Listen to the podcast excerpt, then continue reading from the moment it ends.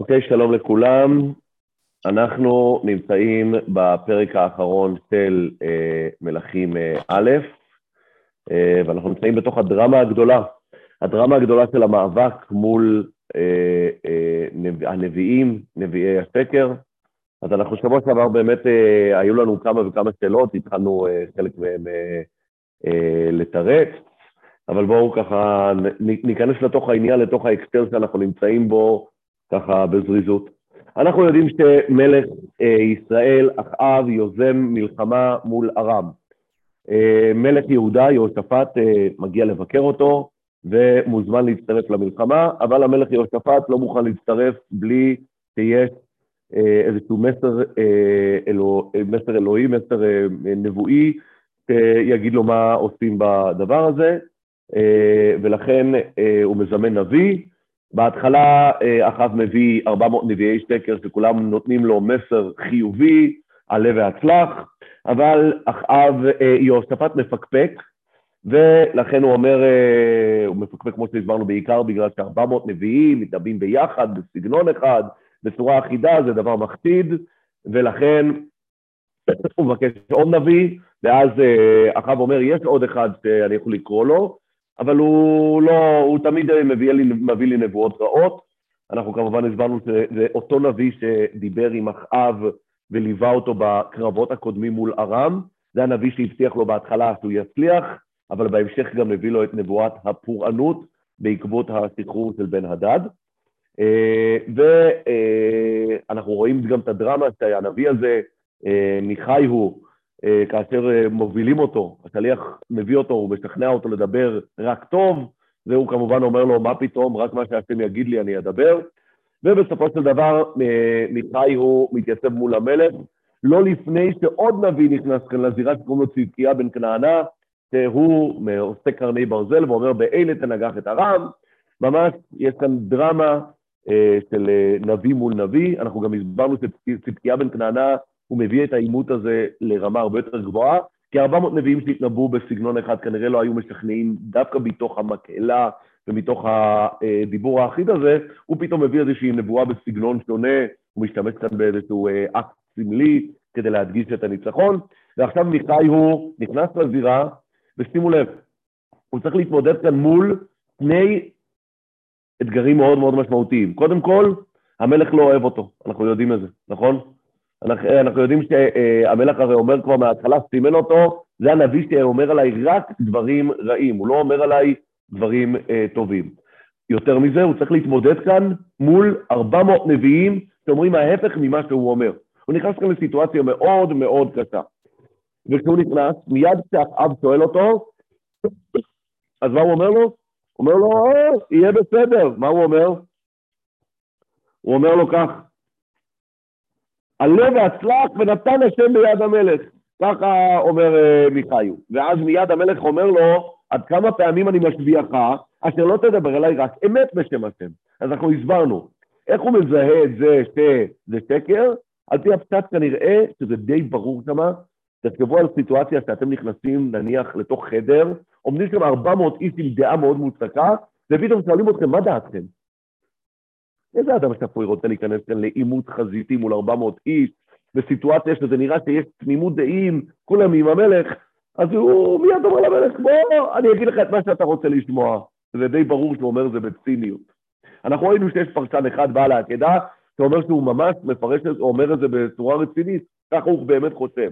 אבל אני חושב שהפשט הוא באמת, כמו שאנחנו גם דיברנו על זה בשיעור הקודם, שזה דיבור ציני, שאומר, נו, אתה רוצה לשמוע ממני שתצליח, תצליח. בכל מקרה, אחאב לא קונה את זה, ואז, אחרי שאחאב לא קונה את זה, מיכאי הוא נותן עוד שתי נבואות כאן. הנבואה הראשונה, הוא אומר, זה מה? הוא אומר שאני ראיתי את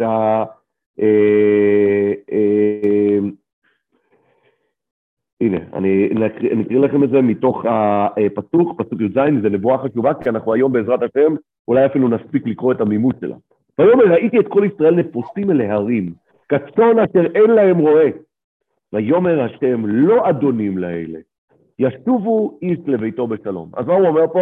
הוא אומר פה, אני ראיתי את עם ישראל נפוסים כמו צאן שאין להם רועה, שמצד אחד זה בעיה, זה אומר שהמנהיג שלהם לא מוביל אותם, אין כאן הנהגה, אבל מצד שני הם יחזרו בשלום הביתה. אחרי הדבר הזה, כן, אנחנו רואים שאחאב מתלונן, הוא אומר ליהושפט, יהושפט, אתה הרי אמרת לי שאתה לא תצא למלחמה, אלא אם כן יהיה כאן גיבוי נבואי משמעותי, הבאתי לך 400 נביאים, לא השתכנעת, כן? בסוף קראתי לנביא הזה, הנביא הזה הרי גם, אנחנו רואים שהוא מיד, כמו שאמרתי לך, הוא מביא נבואה רעה. ואז פתאום מחי הוא נכנס כאן לאיזשהו, עוד איזשהו פרץ נבואי חדש, והוא חשוב לו לשתף את אחאב, אחאב, תבין, הסיפור הזה הוא רציני. אני ראיתי בעיניי, בפמליה של מעלה, מה קרה. וראיתי שהקדוש ברוך הוא רוצה להפיל את אחאב ברמות גלעד, רק הוא לא יודע איך, ואז בסופו של דבר הרוח מתנדבת, ואומרת, אני אלך, והייתי רוח שקר בפי נביאיו, ואני ילך ויפתה אותם. ובסופו של דבר, מה שאומר לו מיכאי הוא, אני מגלה לך כאן סודות, מה שנקרא, מהקבינט האלוהי, כל הסיפור הזה של הנביאים שהגיעו אליך, זה הכל תחבולת על הקדוש ברוך הוא כדי להפיל אותך. אל תאמין להם. ראינו שכתגובה צדקיה בן כנענה הולך ומכה אותו על פניו, הוא אומר לו, תגיד לי, מה אתה מדבר? הרוח עברה ממני, אליך? מה זה השטויות האלה? אני הנביא האמיתי פה. בסופו של דבר, מיכאי הוא, המלך מחליט שצריך לשים אותו בבית האסורים, עד שהוא ישוב בשלום, ומיכאי הוא אומר לו, תשמע, אם אתה תשוב בשלום מהמלחמה הזאת, אני נביא שקר, זה המבחן הגדול. ואני אומר לך שזה לא יקרה, וכולם יבינו שאני דיברתי נבואת אמת. בסופו של דבר אנחנו רואים כאן, ואמרנו שהשאלה הגדולה שמעסיקה אותנו פה, היה לנו כמה וכמה שאלות, אבל השאלה אני חושב המרכזית היא, מה הסיפור? למה צריך להעריך כאן כל כך הרבה בעניין הזה? למה, אנחנו רואים, ראינו בהרבה, יש עוד הרבה מקומות, תמיד צריך לשים לב לזה. כי אפשר להעביר, הסיפור עצמו אפשר לקצר אותו מאוד, והרבה פעמים התנ"ך בוחר להרחיב את הסיפור מאוד איך הוא קרה. ממש. אגב, עם אותו נביא שלנו, זה כבר פעם שנייה שאנחנו נתקלים בסימפטום הזה. מיכאי הוא בעצמו, נכון? אנחנו ראינו שהוא רצה להגיד לאחאב את נבואת הפורענות, על זה שהוא ימות, בגלל שהוא שחרר את בן הדד, הוא הולך, הוא מחפש נביא שיכה אותו, מישהו שיכה אותו, הבן אדם מסרב להכות אותו, אז הבן אדם נאנס באמת, בסוף הוא מוצא עוד נביא, עוד מישהו, והמישהו הזה כן מכה אותו, ובסוף הוא מגיע פצוע מול המלך, נכון? ראינו שהוא מביים את כל העניין הזה, גם שם אנחנו דלקלנו את השאלה הזאת, מה הבעיה הפשוט שהתנ"ך יבוא ויגיד, יהושפט ביקש נביא, התייצב נביא ואמר, לא תצליח. זה לכאורה מה שצריך להיות פה העניין. אז אני חושב, אני חושב שזו שאלה מאוד מהותית פה, שקצת תספר לנו כאן על העניין שוב פעם של אחאב מול הקדוש ברוך הוא. אנחנו מבינים שאחאב מתחיל את הפרק שלנו במצב הכי נמוך שהוא יכול להיות בו. לא נביא אחד, שני נביאים הבטיחו לו כבר את המוות שלו. הנביא הראשון זה מיכאי הוא בעצמו, בסוף פרק ח' בעקבות שחרור בן הדד, הוא אומר, והייתה נפשך תחת נפשו ועמך תחת עמו. אליהו הנביא, שמגיע ומתייצב בעקבות המעשה המושחת של הריגת נבות וירושת כרמו, הרצח והירושה, ואליהו הנביא אומר לו, כאשר לקקו הכלבים את דם נבות, בקרם נבות, כאן הכלבים ילקקו את דמך.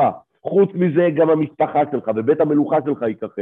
בסופו של דבר אחאב מצליח למתן שם קצת העונש, העונש יידחה בדור אחד, כשהקדוש ברוך הוא אומר, ראית כי נכנע אחאב לפניי. אז הקדוש ברוך הוא קצת ויתר.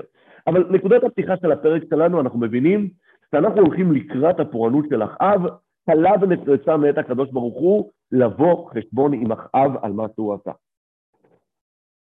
פתאום נכנס כאן לסיפור יהושפט. זה סיפור מוזר. הרי אנחנו בכלל לא פגשנו את יהושפט עד עכשיו. אנחנו נפגוש, אנחנו בהמשך נלמד על יהושפט, אבל ההתייצבות של יהושפט בסיפור היא לא מקרית. אנחנו רגע אחד לפני שאנחנו ניפרד מאחאב, לפני שיגיע הגזר דין שלו, ואנחנו נראה אגב שגם כשהגזר דין שלו מגיע, כל הזמן הקדוש ברוך הוא מרחם עליו עוד ועוד.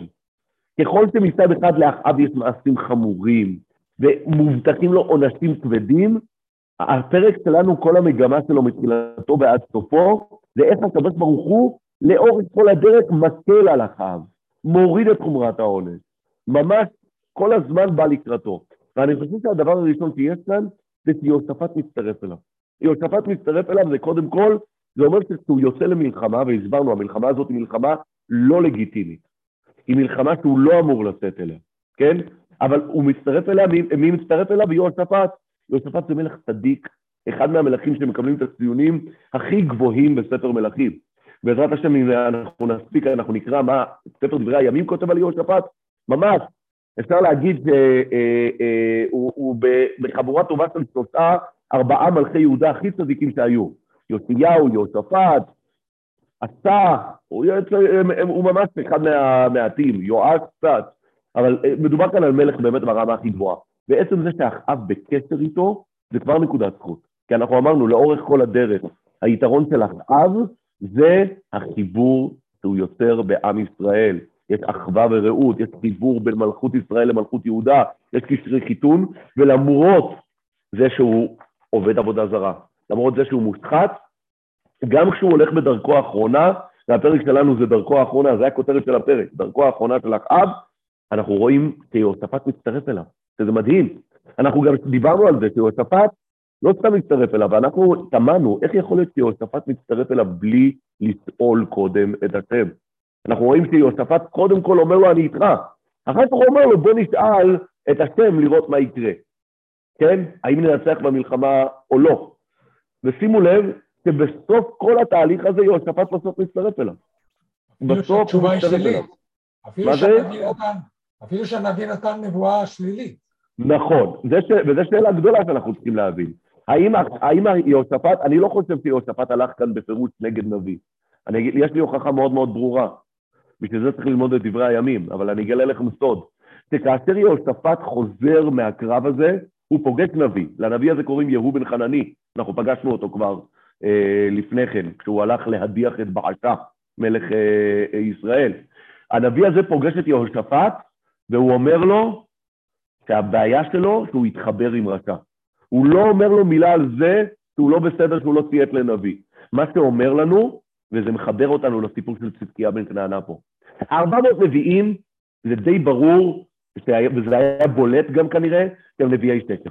נביאי שקר מתנבאים ביחד, אמרנו, זה בכלל לא סגנון של נבואות של נביאי ישראל. נביאי ישראל לא מתנבאים במקהלות בכלל. הם אחד אחד, הם אינדיבידואליסטים, הם לא מופיעים באיזשהו מופע אקסטרווגנטי ענק של מאות נביאים שמתנבאים. אבל מה כן? צדקיה בן כנענה הוא הסיפור פה. צדקיה בן כנענה, מכניס את מיכאי הוא פה לעמדה שהוא בדיכוח רוץ ברוץ מול נביא שמסתייר כמו נביא אמת. אנחנו יודעים את זה לאורך הפרק, למה? כי קודם כל, אחרי, אנחנו דיברנו על זה שצדקיה בן כנענה מופיע כאן בנפרד מהם, כי התפקיד שלו פה בפרק זה לעמוד מול המלכים ולבלבל אותם, ולהגיד להם, הנה יש כאן עוד נביא אמת להשם שמתנבא ההפך ממיכאי הוא.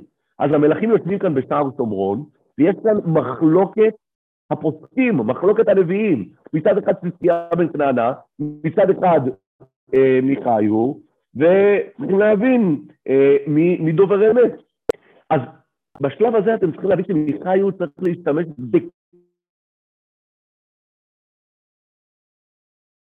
אחרי שהוא מביא את הנבואה הזאת, שראיתי את העם נפוצים, כצאן אשר אין לו רועה, כן? עדיין הוא צריך ללכת ולספר על הדרמה שקורית מאחורי הקלעים, כי זה לא מספיק. וגם שם אחרי שהוא מספר שהוא ראה את השם יושב, ומתייעץ עם במעלה של מעלה, וכל הדברים הללו, מה קורה אחר כך? צדקיה בן כנענה מכה אותו על הפנים, ואומר, אין מזה עבר הרוח ממני אליך. מה אתה מדבר? רוח השם מדברת בי, לא בך. אנחנו מבינים בשלב הזה, שהאתגר הכי גדול של מיכאי הוא, זה צדקיה. כי אמנם את 400 הנביאים הוצאנו מהתמונה מאוד מהר, אבל צדקיה בן כנענה נראה כמו נביא רציני, נביא אמיתי, נביא בעל סגנון ייחודי.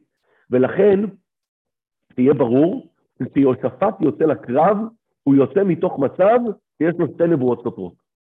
נביא אמת אחד, אנחנו יודעים שהוא נביא אמת, כי אנחנו קוראים את הסיפור הזה אחרי שהוא קורא, אבל בשעת אמת, יש כאן פער מאוד גדול בין מיכאיהו לבין צדקיה.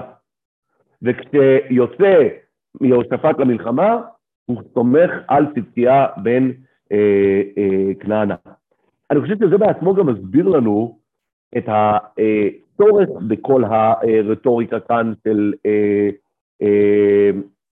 של מיכאיהו, לספר את הסיפור הזה של הדרמה שהוא ראה בפעמליה של מעלה.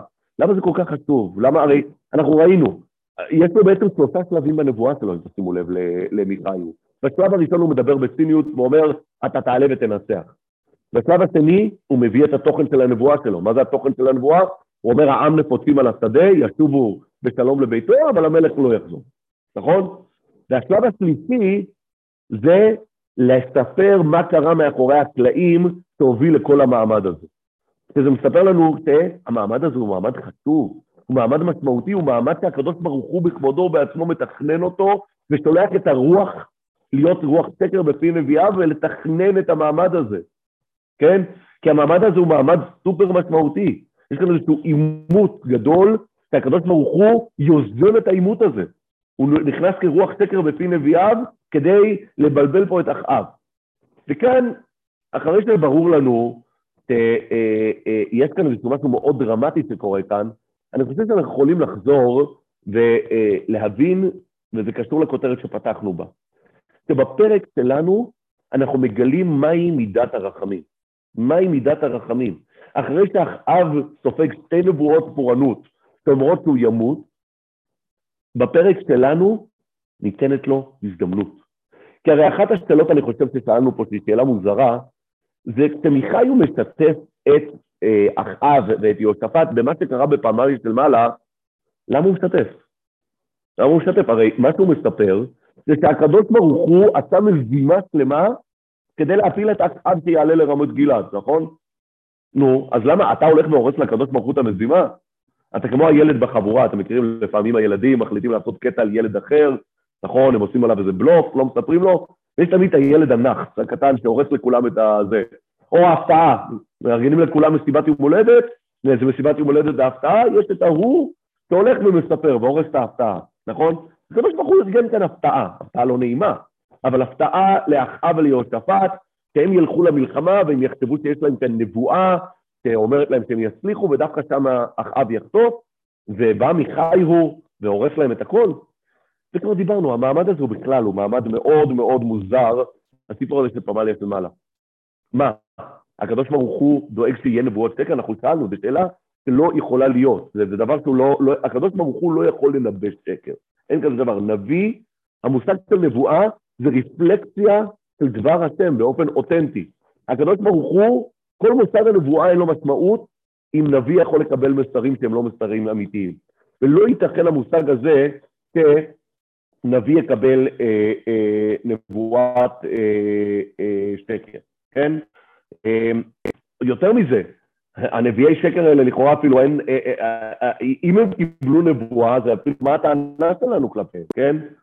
מה הטענה שלנו כלפיהם? לכאורה זה מה שהם קיבלו, זה מה שהם אמרו. אם הם קיבלו מסר מהקדוש ברוך הוא, יש לנו טענה עליהם, ובמיוחד שמאוד מוזר פה, למה הקדוש ברוך הוא לא מפעיל, למה הוא צריך להפעיל כאן מערכת שלמה של רוח, שתלך, תיכנס בנביאים, ותשפיע על אחאב, הקדוש ברוך הוא ידאג להשפיע על אחאב באופן ישיר, למה צריך ללכת כאן מסביב, וכל הדברים האלה, הקדוש ברוך הוא רוצה שאחאב יעלה למלחמה, מסובב כל הסיבות, יש לו הרבה הרבה דרכים איך להשפיע, שאחאב יעלה למלחמה.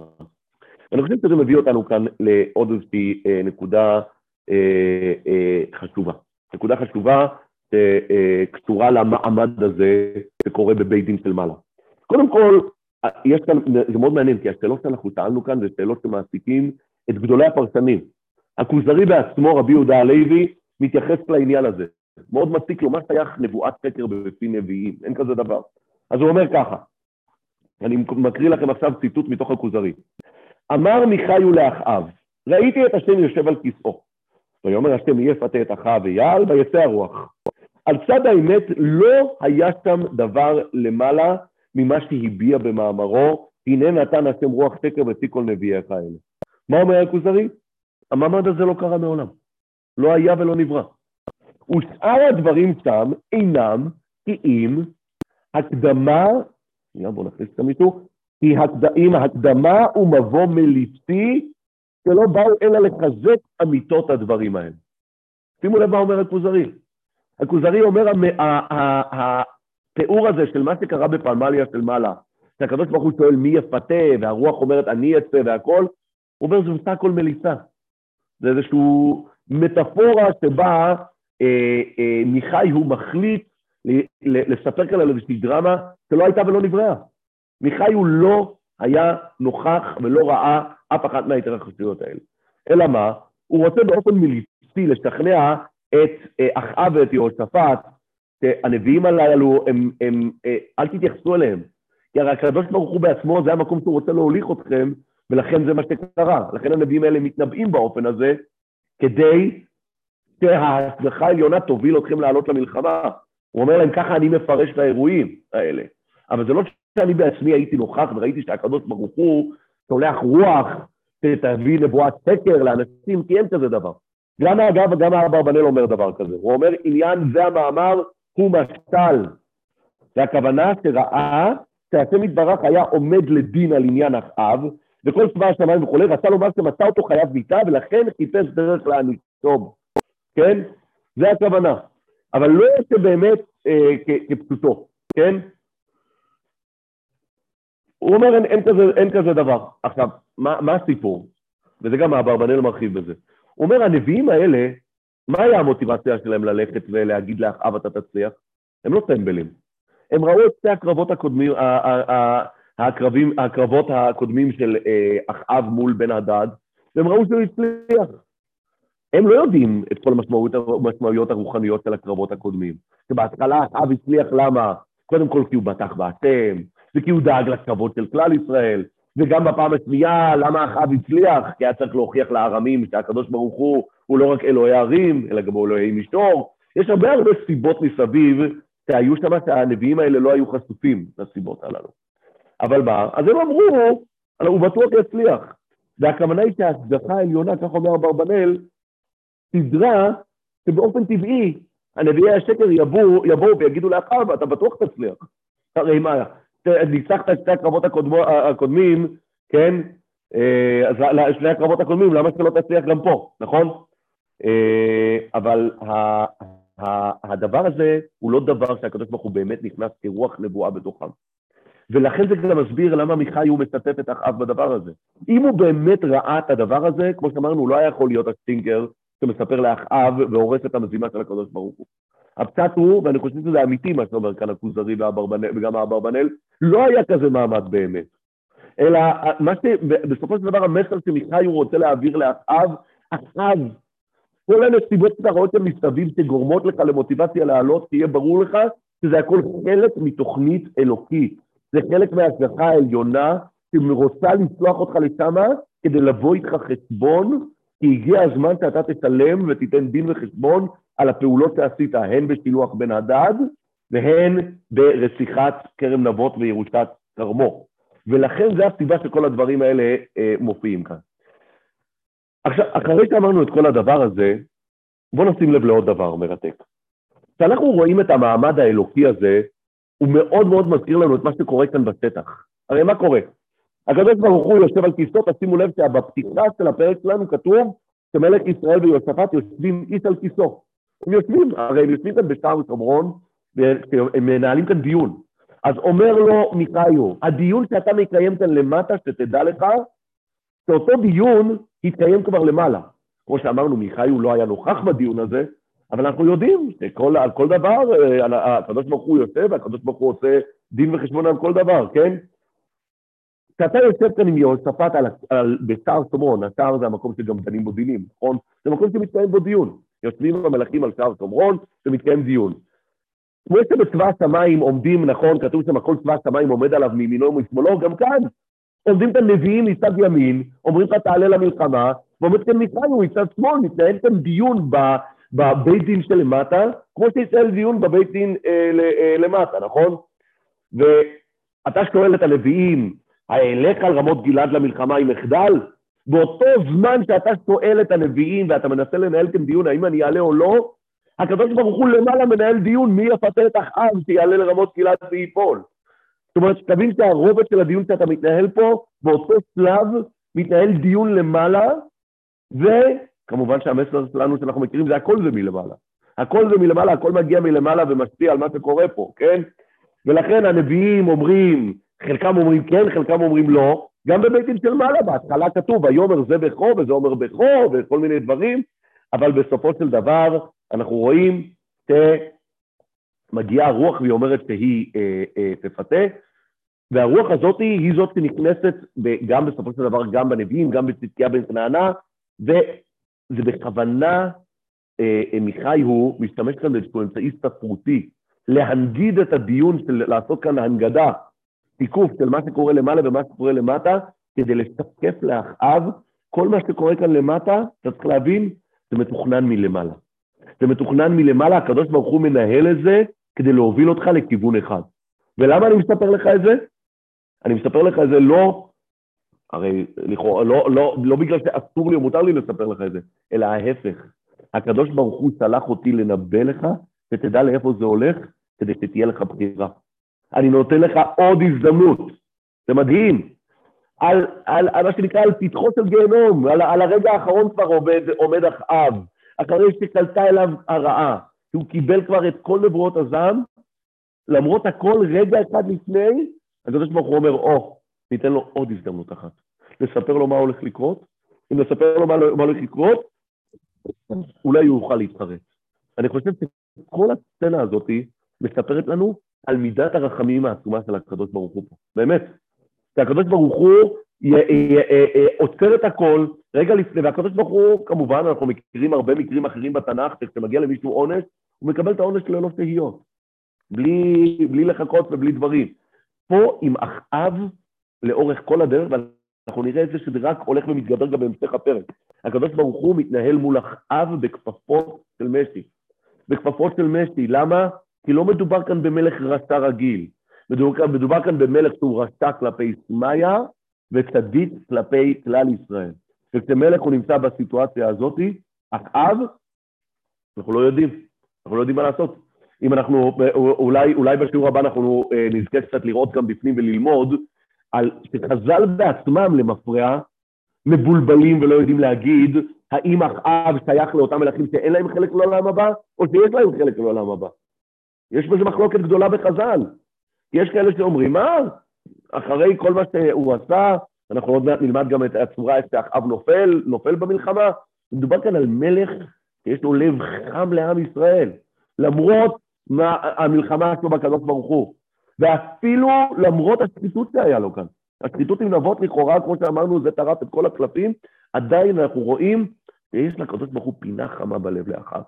והפינה החמה הזאת היא על כל הטוב שאחאב עשה, גם אחרי הנבואות הפורענות של מיכאיהו ושל אליהו הנביא, עדיין הדברים הולכים בקצב שונה ממה שאנחנו חושבים. ולכן אני חושב שהרבה מהמשמעות של כל הדיון הזה פה עם הנביאים, והעריכות דברים והכל, זה כדי להכניס אותנו לתוך הסיטואציה של הדיון הזה, שמתנהל דיון מה עושים עם אחאב, מה אמור לקרות עם אחאב, האם הוא אמור ליפול או לא אמור ליפול, ואם הוא אמור ליפול, באיזה אופן, ואולי בעצם כן ניתן לו הזדמנות. זה לא קורה אינסטנט. עם אחאב, גם השלב של הפורענות לא יכול לקרות אינסטנט. הקדוש ברוך הוא, של מלא רחמים, נותן, ייתן כאן עוד הזדמנות, זה לא ילך כל כך בקלות. אחרי שעברנו על כל הדברים הללו, אני חושב שאנחנו כבר מוכנים, מה שנקרא, לגשת למלחמה עצמה. אני רק רוצה, אגב, להגיד כאן אנקדוטה מעניינת, כמה פרשנים דיברו עליה, ולא נאריך עליה כאן, זה שבסופו של דבר, כמו שאמרנו, אחאב בוחר להאמין לצדקיה בן כנענה, ולא למיכאיהו. ובסופו של דבר מיכאיהו נזרק לכלא. וכשהוא נזרק לכלא, אנחנו רואים שמתנהל שם עוד איזשהו דיון אחרון, כמו שאמרנו, מול אחאב, שמה קורה שם? ויאמר מיכאיהו, אם שוב תשוב בשלום, לא דיבר השם בי. ויאמר, שמעו עמים כולם. שמעו עמים כולם. יש דבר מרתק, שנבואת מיכה, זה לא המיכה שלנו, מיכה בתרי עשר, נפתחת במילים שמעו עמים כולם. כן, מדובר כאן על פער של 150 שנה בין שני הנביאים הללו, אבל לשתיהם קוראים מיכה, נביא אחד מסיים את נבואתו במילים שמעו עמים כולם, והנביא השני, אתם יכולים לפתוח ולראות, פותח את נבואתו, לשתיהם יש את אותו שם, מיכאיהו ומיכה זה בעצם אותו שם, כן? מיכאיהו אגב בעצמו בדברי הימים נקרא מיכה, ואנחנו מגלים שהנביא מיכה, פותח את נבואתו במילים, תמעו עמים כולם. זה דבר מדהים ומרתק. אני ראיתי אפילו שיש לי מדברים על הרבה הקבלות, אגב, בין מיכה למיכה, כן? תפתחו, הנה, מיכה פרק א', פסוק א'. דבר השם אשר היה אל מיכה המורתי, בימי יותם אחז יחזקיהו מלכי יהודה. כן, מדובר כאן על 150 שנה אחרי האירוע שלנו. אשר חז"ל שומרון וירושלים, פסוק ב' בנבואה, תמעו עמים כולם. ככה פותחת הנבואה, מדהים. וזה לא אותו נביא, אבל לשתיהם היה את אותו שם. אז זה דבר מעניין לשים לב אליו. בואו נמשיך, אנחנו בפסוק כ"ט, אחרי כל ההקדמות הארוכות, למלחמה, מצטרף יהושפט, ספקות, נביאים, כן לעלות, לא לעלות, נבואות פורענות, נבואות להצלחה, הנה, מגיע הרגע הגדול, פסוק כ"ט. ויעל מלך ישראל ויהושפט מלך יהודה רמות גלעד, עולים למלחמה. וכמו שאמרנו, יהושפט בוחר להאמין לצדקיה בן כנענה, וזה לא הבעיה שלו. אין לו חטא בעניין הזה, כי יש כאן מחלוקת בין הנביאים, מחלוקת בין הנביאים עם המון אמצעים דרמטיים, אבל יש לו כרגע נבואה לכאן, לא הייתה לו הכרעה. ויאמר מלך ישראל אל יהושפט, התחפש ובוא במלחמה, ואתה לבש בגדיך, ויתחפש מלך ישראל ויבוא במלחמה. שימו לב איזה פסוק קשה. מי מתחפש? מי מתחפש פה? אנחנו רואים, כתוב בסוף הפסוק, ויתחפש מלך ישראל ויבוא במלחמה. מי לא מתחפש? מלך יהודה, הרי הוא אומר לו, ואתה לבד צדדיך. אז מה זה הפתיח הזה? ויאמר מלך ישראל אל יהושפט, תתחפש ובוא במלחמה. תתחפש ובוא, הכוונה היא ציווי, אתה תתחפש ותבוא, כן? עוד שאלה היא, מה החבר רוצה? למה באמת צריך להתחפש? מה הסיפור פה? בואו נקרא עוד איזה פסוק 2 ואז נבין מה קורה פה. ומלך ארם ציווה את שרי הרכב אשר לו, 32 לאמור, כן, אתם זוכרים, הרי היה שם הרפורמה צבאית בצבא ארם, הוא איחד את כל הצבאות לצבא אחד גדול עם 32 גנרלים פה, לא תילחמו את קטון ואת גדול, כי אם את מלך ישראל לבדו, הוא המטרה המרכזית שלכם, מלך ישראל, אחאב, אוקיי? ועכשיו, אולי אפילו נעצור אחרי הפסוק הזה. אז שתי השאלות שמעניינות אותנו, זה קודם כל, למה אחאב מתחפש?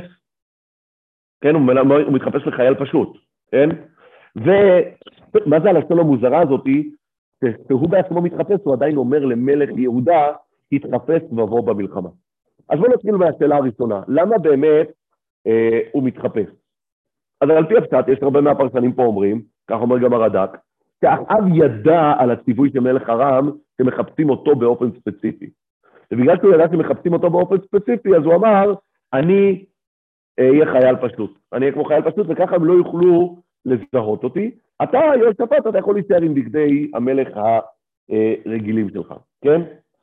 יש כאן עוד פירוש, וזה מעניין, זה שיש כאן גם חלוקת עבודה כזאת בין אחאב לבין יהושפט. זאת אומרת, אחאב אומר, אני ממש יורד לשדה הקרב להוביל את זה, אני צריך להיות שם מקדימה להוביל את הלוחמים, אתה תהיה מאחורה, הרי צריך לראות איזשהו מלך מאחורה, אתה מסקיף על שדה הקרב מאיזושהי גבעה רחוקה, זאת תהיה חלוקת העבודה בינינו.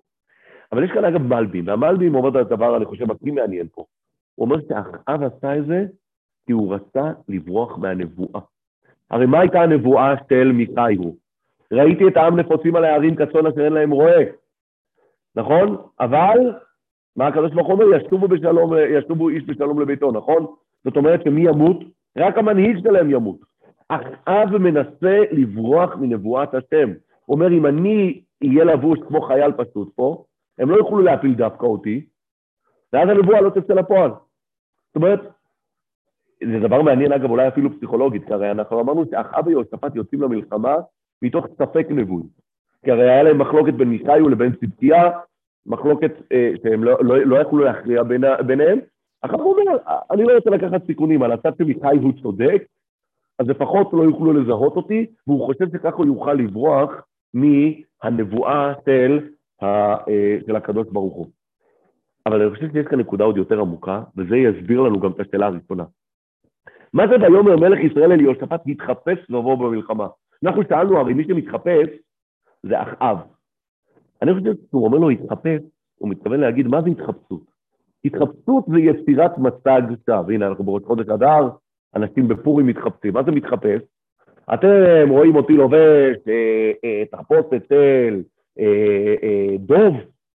אומרים, חשבנו שזה נחמיה, לא, לא, לא, לא, חשבנו שזה דוב. מוריד את המסכה, מגלה שזה זה. כאן, כשהם יוצאים לקרב למלחמה הזאת, כן?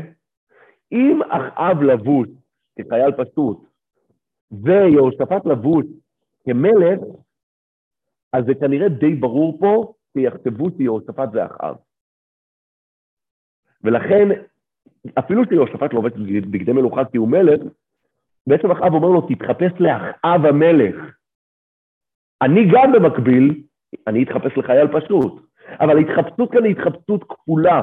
כי ברגע שמגיעים לשדה הקרב בסיטואציה כזאת, שיש מלך גלוי, ויש מלך נסתר, זה די ברור שהמלך הגלוי הוא אחאב, ויש כאן מישהו אחר שנעלם, שלא יודעים על קיומו. כן? יהושפט, אגב, אתם צריכים לשים לב, ובפירוש לאורך כל המלחמה פה, ואנחנו נגלה לזה עוד ראיות, הוא המלך הפחות דומיננטי כאן במלחמה.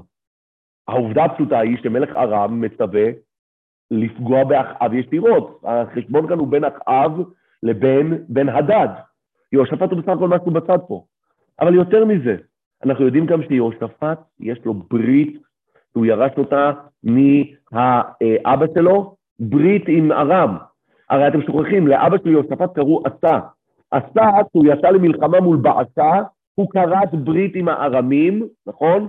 כדי שילכו ויתקפו את בעשה מהצפון. יש לו ברית איתם, הוא נתן להם כסף. הם בקשר טוב איתו, כן? אז כשיהושפט מצטרף לאחאב, זה משהו מאוד מאוד צדדי. וזה די ברור שאם יהושפט לבוש בגדי מלוכה, אז חושבים שהוא אחאב. איך אני יודע שאני צודק? בואו תראו מה הפסוק הבא. אבל יהושפט אמר לאחאב, כמוני כמוך. זאת אומרת, אנחנו שותפים בזה. שותפים לא הכוונה היא ששנינו באותו אינטרס מלחמתי, אלא אני איתך, הכוונה כמוני כמוך, אני איתך עד הסוף. זה לא אומר שאני עכשיו הנמסיס של בן הדד. הנמסיס והמלחמה כאן הקשה זה חשבון אישי שקשור לבן הדד ולאחאב. אני איתך. כי אנחנו מחותונים, אנחנו הולכים למלחמות ביחד, זה בסדר, אבל זה לא, להושפט, אין אינטרס פה במלחמה. הערים האלה שישובו, הם לא ישובו למלכות יהודה, הם ישובו למלכות ישראל. הוא בסך הכל עוזר לאחאב. עכשיו אני רק רוצה שנייה להסלים את העניין הזה, תשימו לב לפסוק הבא, אני קורא לפסוק למדבט. רגע, אחאב היה באיזה בגדים? לא הבנתי. אחאב לבש בגדי חייל פשוט. איפה זה כתוב? הנה, בוא תראה. ואתה לבש בגדיך, ויתחפש מלך ישראל, ויבוא במלחמה. כאחד הזה, אנחנו נראה את זה, אנחנו נראה. שימו לב. כאחד האדם. זה הכוונה ויתחפש, הוא לא בוש כמו חייל, אי אפשר לזהות אותו. שימו לב מה קורה פה, פסוק ל"ב, ויהי כראות שרי הרכב את יהושפט, והם אמרו, אך מלך ישראל הוא. כשהם רואים את יהושפט לבוש בבגדי המלוכה, הם אומרים, יהושפט הוא מלך ישראל, אז הם רצו להכות אותו. ויסורו עליו להילחם, ויזעק יהושפט. יהושפט זועק, אגב, בדברי הימים כתוב, שהוא זועק להשם. כמה יש סיפור שלם מסביב ליהושפט, שאנחנו לא נלמד אותו היום, יהושפט ניצל במלחמה הזאת אחרי שהוא זעק להשם. אבל כאן כתוב, ויזעק יהושפט. ויהי כראות שרי הרכב, כי לא מלך ישראל הוא, וישובו מאחריו. כן? שימו לב. זאת אומרת שההתחפשות כאן, כמו שמענו, היא התחפשות כפולה. ההתחפשות אומרת שאחאב נראה כמו חייל רגיל, ויהושפט נראה כמו אחאב, שהוא המלך שלבוש בבגדי המלוכה. ולכן כתוב למעלה, ויאמר מלך ישראל אל יהושפט, תתחפש ובוא במלחמה. למרות שאתה נשאר בבגדים הרגילים של יהושפט, תהיה ברור לך שבצורה הזאת שאתה מופיע בקרב, אותך יזהו כמלך ישראל, כן? כאחאב מלך ישראל. ולכן זה אכן מה שקורה בשדה הקרב שהם מתקבצים עליו. וזה דבר מרתק. אתם רואים שזה יהושפט? אני הייתי אומר, הם רואים כאן את מלך יהודה, שיצטרף למלך ישראל להילחם, תיקחו אותו בצבי לפחות. הלסית אומר להרוג אותו. והרי, מה תגידו? הם הקשיבו לציווי של המלך שלהם. המלך שלהם אמר, לא תילחמו את קטון ואת גדול, כי אם את מלך ישראל לבדו, נכון? אבל זה די ברור שזה לא סביר. אי אפשר לנהל מלחמה מול אדם אחד. צבא מתייצב מול צבא. ואנחנו יודעים שזה לא נכון, כי אנחנו עוד מעט נראה שגם כאשר אחאב פרש מהמלחמה, המלחמה המשיכה. מלחמה היא חיילים מול חיילים, ואנשים נופלים במלחמה. זה מלמד אותנו שקודם כל, כנראה שברגע שמזהים את יהושפט, הם אומרים, לנו אין עסק עם יהושפט, אנחנו לא רוצים לפתוח חזית בכלל עם ממלכת יהודה. מה עוד שאנחנו יודעים, בממלכת יהודה הכל היה בסדר. כן? זאת אומרת שמבחינת אחאב, אתם יכולים לשאול שאלה עוד יותר מוקדמת. איך אחאב יכול להגיד ליהושפט, המחותן שלו, בעל הברית שלו, תתחפש אליי, שהוא יודע שהוא המטרה. זה בעצם אומר ליהושפט, כולם ילכו רק עליך. התשובה היא שאחאב ידע מההתחלה שליהושפט לא יעשו כלום. יהושפט יש לו תעודת ביטוח פה, אף אחד לא יעיז לעשות למלך יהודה משהו כזה ולסכן את הברית של ארם וממלכת יהודה. וזה כנראה הסיבה שגם בן הדד אמר להם, אל תתעסקו, אחאב הוא האויב כאן. יהושפט החליט לעשות טובה למחותן ולעלות איתו לשדה הקרב. אל תיקחו אותו כצד כאן במלחמה יותר מדי, כן? ולכן קורה כאן דבר מדהים, הם משתחררים את מלך יהודה, שהוא עלה להצטרף למלחמה עם אחאב. אני חושב שגם מצד שני, זה מדגיש לנו עד כמה הסיפור בין אחאב לבין הדד, הוא סיפור אישי, הוא סיפור של אני מולך, ותשימו לב לכפיות טובה. אותו מלך שנשאר אחרון אחרי שאחאב כובש כמה, בקרב השני, 100,000 אנשים מתים, אחר כך יש כמה את העיר, את אפק, שנופלת עם 27,000 איש, נותר הבן הדד לבד, ואחאב חומל עליו. שוב פעם מתקיים כאן, כל המרחם על אכזרים, שימו לב מה קורה, בסוף יתאכזר על רחמנים, ואנחנו יודעים מה שהוא עושה לנבות, ובסוף, האכזרים האלה שריחמו עליו, הם יהיו אכזריים כלפיו. זה יחזור עליו 7x, זה חוזר עליו במצב, שאותו מלך יבוא וירדוף אחריו, זה מה שקורה במצב כזה. ולכן בן הדד בסופו של דבר, אומר אותו מלך שהציל אותי, ולמה הוא הציל אותו אגב? שימו לב לציניות, הרי שהוא מציל אותו, מה האנשים אומרים לו? מלכי ישראל אנשי חסד הם. הוא אומר אנשי חסד, אז הוא מציל אותו. החסד שהוא עושה, הדבר הזה שהוא חסד מזויף, הוא חסד שלו במקום, שימו לב למה הוא גורם, לאיזה אכזריות כאן, שבן הדד אומר, דווקא תלכו אחריו. ואני ממשיך, פסוק למדלת, ושימו לב, וכאן, אנחנו רואים איך דבר השם קורה בצורה מאוד, מה שנקרא, נרצה או לא נרצה, מה שהקדוש ברוך הוא גזר בסוף קורה. ואיש משך בקשת לתומו, ויקה את מלך ישראל בין הדבקים ובין השריון. כן? זאת אומרת, חץ, מה שנקרא חץ, שיש לו מטרה מאוד מאוד ספציפית. איש משך לתומו, הכוונה היא, הוא אפילו לא כיוון לזה על המלך, אלא מה? הוא יורה. אתה יודע, אגב, גם מלמד אותנו, שאנשים כאן ניסו להרוג גם אנשים אחרים. שאמרו, לא תלחמו את קטון ואת גדול, כוונה היא, לא תלחמו רק את קטון ואת גדול, אלא בעיקר תמקדו מאמצים לתפוס את אחאב, כן? אבל ודאי שגם אנשים כאן ניסו להרוג סתם חיילים פשוטים. אז אם הוא צריך בקשת לתומו, מה זה לתומו? לא לתומו, כי הוא החליט עכשיו לצאת ליער, לטייל ולראות חיצים. לתומו, כוונה היא, הוא חשב שהוא יפגע באחד מהחיילים של עם ישראל הפשוטים. אבל מה קרה? אותו חץ, על החץ הזה הייתה כתובת. הוא פוגע אצל אחאב ולא סתם. בין הדבקים, הכוונה היא בדיוק במקום שהוא לא מוגן בו, שהשריון לא מכסה אותו. ויאמר לרכבו, הפוך ידך והוציאני מן המחנה כי אוכלתי. הוא אומר לרכב, תשמע, אני הייתי כאן עכשיו בקדימה, בפרונט, בחזית של המלחמה, קח אותי קצת אחורה, כן? למה? כי אני חטפתי ואני כבר לא יכול להילחם. זאת אומרת, אם יבואו ממש כאן לידי, אני לא אוכל להילחם כי אני קיבלתי פצע. ותעלה המלחמה ביום ההוא, והמלך היה מועמד במרכבה נוכח ארם, וימות בערב, ויפסק דם המכה אל חיק הרחב. זאת אומרת, המלך מועמד במלחמה, למה? כי הוא אומר לרכב שלו, תיקח אותי אחורה, אבל אני לא רוצה להיעלם לפני הקרב. הוא עומד שם עם פצע שכנראה, אם הוא היה מטפל בו בזמן ועוצר את הדימום, יכול להיות שהוא היה ניצל. אבל אחאב מבין שבמצב הנוכחי, שהעם ישראל כולו נלחם בשביל אחאב ורואה אותו, העם צריך לדעת שהמלך עדיין פה.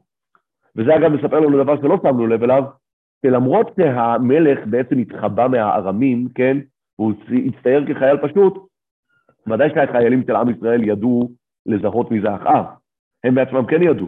אם לפי הפרצוף, אם לפי סימנים אחרים, או מה שזה לא יהיה. המטרה הייתה שהחיילים הארמיים לא יזהו אותו, נכון? אבל הוא יודע שבכתב הזה, אם הוא נוטש את שדה הקרב, העסק הזה הולך. הכתוב כבר בחז"ל, תחילת מפלה מנוסה.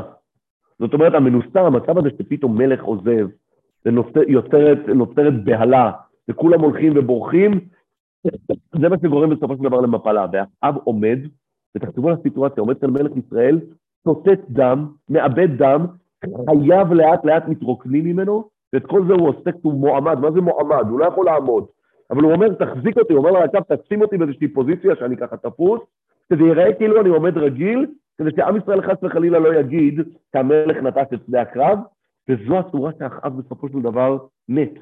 ושימו לב מה קורה בסוף.